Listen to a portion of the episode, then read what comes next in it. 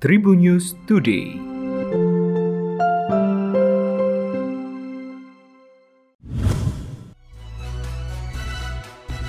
Halo Tribuners, berjumpa kembali bersama Memes. Memes akan berbagi informasi untuk kamu dimulai dari berita nasional. Perekrut afiliator Binomo sekaligus guru Indra Kens, Fakar Soehartami Pratama atau Fakarits direncanakan bakal kembali dipanggil seusai mangkir kedua kalinya dalam pemeriksaan kasus Binomo pada Kamis 31 Maret. Direktur Tindak Pidana Ekonomi Khusus Bares Krim Polri, Brigjen Pol Wisnu Hermawan menyampaikan, Fakarits telah dijadwalkan kembali dipanggil pada pekan depan. Wisnu menyatakan ketidakhadiran Fakarits kedua kalinya berkonsekuensi hukum yakni penyidik Polri bisa melakukan penjemputan paksa jika Fakaris tak hadir dalam pemanggilan berikutnya. Namun begitu kata dia, pihaknya masih enggan membeberkan peran Fakaris dalam kasus binomo yang menjerat Indra Kents. Nantinya pihaknya akan memeriksa Fakaris terlebih dulu. Diberitakan sebelumnya, perekrut afiliator Binomo sekaligus guru Indra Kents, Fakar Suhartami Pratama atau Fakarits kembali mangkir dalam pemeriksaan Bares Krim Polri pada Kamis 31 Maret. Selanjutnya berita regional Tribuners. Empat orang penyanyi dangdut di Sragen melaporkan ke Polres Sragen karena merasa dilecehkan oleh pengunjung hajatan. Postingan soal perbuatan pelecehan seksual terhadap para biduan ini pun sempat viral di media sosial. Kapolres Sragen AKBP Yuswanto Ardi melalui Kapolsek Tangen AKP Muhzaini membenarkan kabar tersebut. AKP Zaini mengaku belum bisa menjelaskan secara detail kronologis kejadian karena belum mendapatkan keterangan langsung laporan tersebut.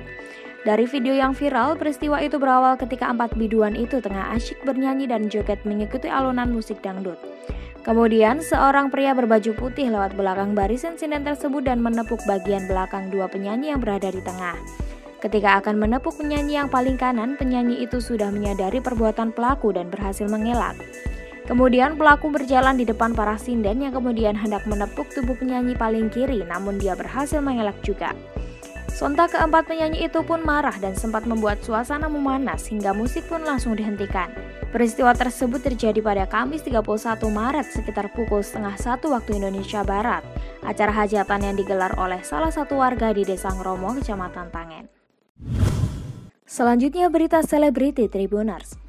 Belak-belakan Tio Pakusadewa alami sakau saat syuting sinetron Ramadan para pencari Tuhan jilid 15. Kabar ketergantungan narkoba yang dialami Tio Pakusadewa ternyata bukan isapan jempol belaka. Aktor senior Indonesia ini mengaku dirinya sempat mengalami sakau saat syuting para pencari Tuhan jilid 15. Beruntung kondisi sakonya saat itu dapat dilalui berkat dukungan kru.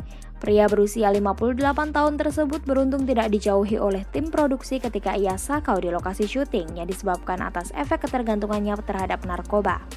Karena dukungan besar dari tim produksi selama beberapa hari menjalani proses syuting, Tio Pakusadewa merasa lebih baik dan tidak merasakan sakau lagi.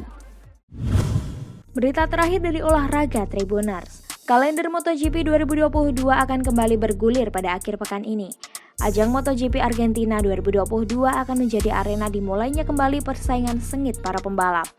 Meski sempat terkendala masalah logistik, MotoGP Argentina 2022 tetap dilaksanakan dengan penyesuaian jadwal. Agenda balapan atau race day MotoGP Argentina 2022 akan berlangsung pada Senin 4 April 2022 pukul 1 waktu Indonesia Barat.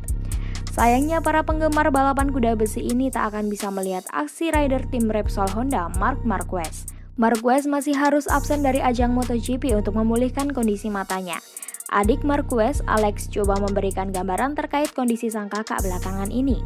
Setelah mengalami insiden di Mandalika, si bayi alien rupanya sangat terpuruk. Perasaan sang juara dunia 8 kali ini hancur lebur lantaran harus absen di awal-awal musim. Ditambah lagi ia diterpa masalah cedera yang sejatinya sudah ia lalui beberapa waktu yang lalu. Sebagaimana diketahui, Marquez kembali berurusan dengan cedera di bagian matanya. Ia mengalami penglihatan ganda atau diplopia. Cedera diplopia tersebut didapatkan pengguna nomor 93 itu saat balapan di sirkuit Mandalika lalu.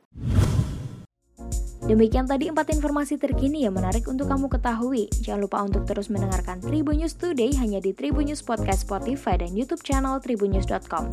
Memes pamit, sampai jumpa. Tribun News Today.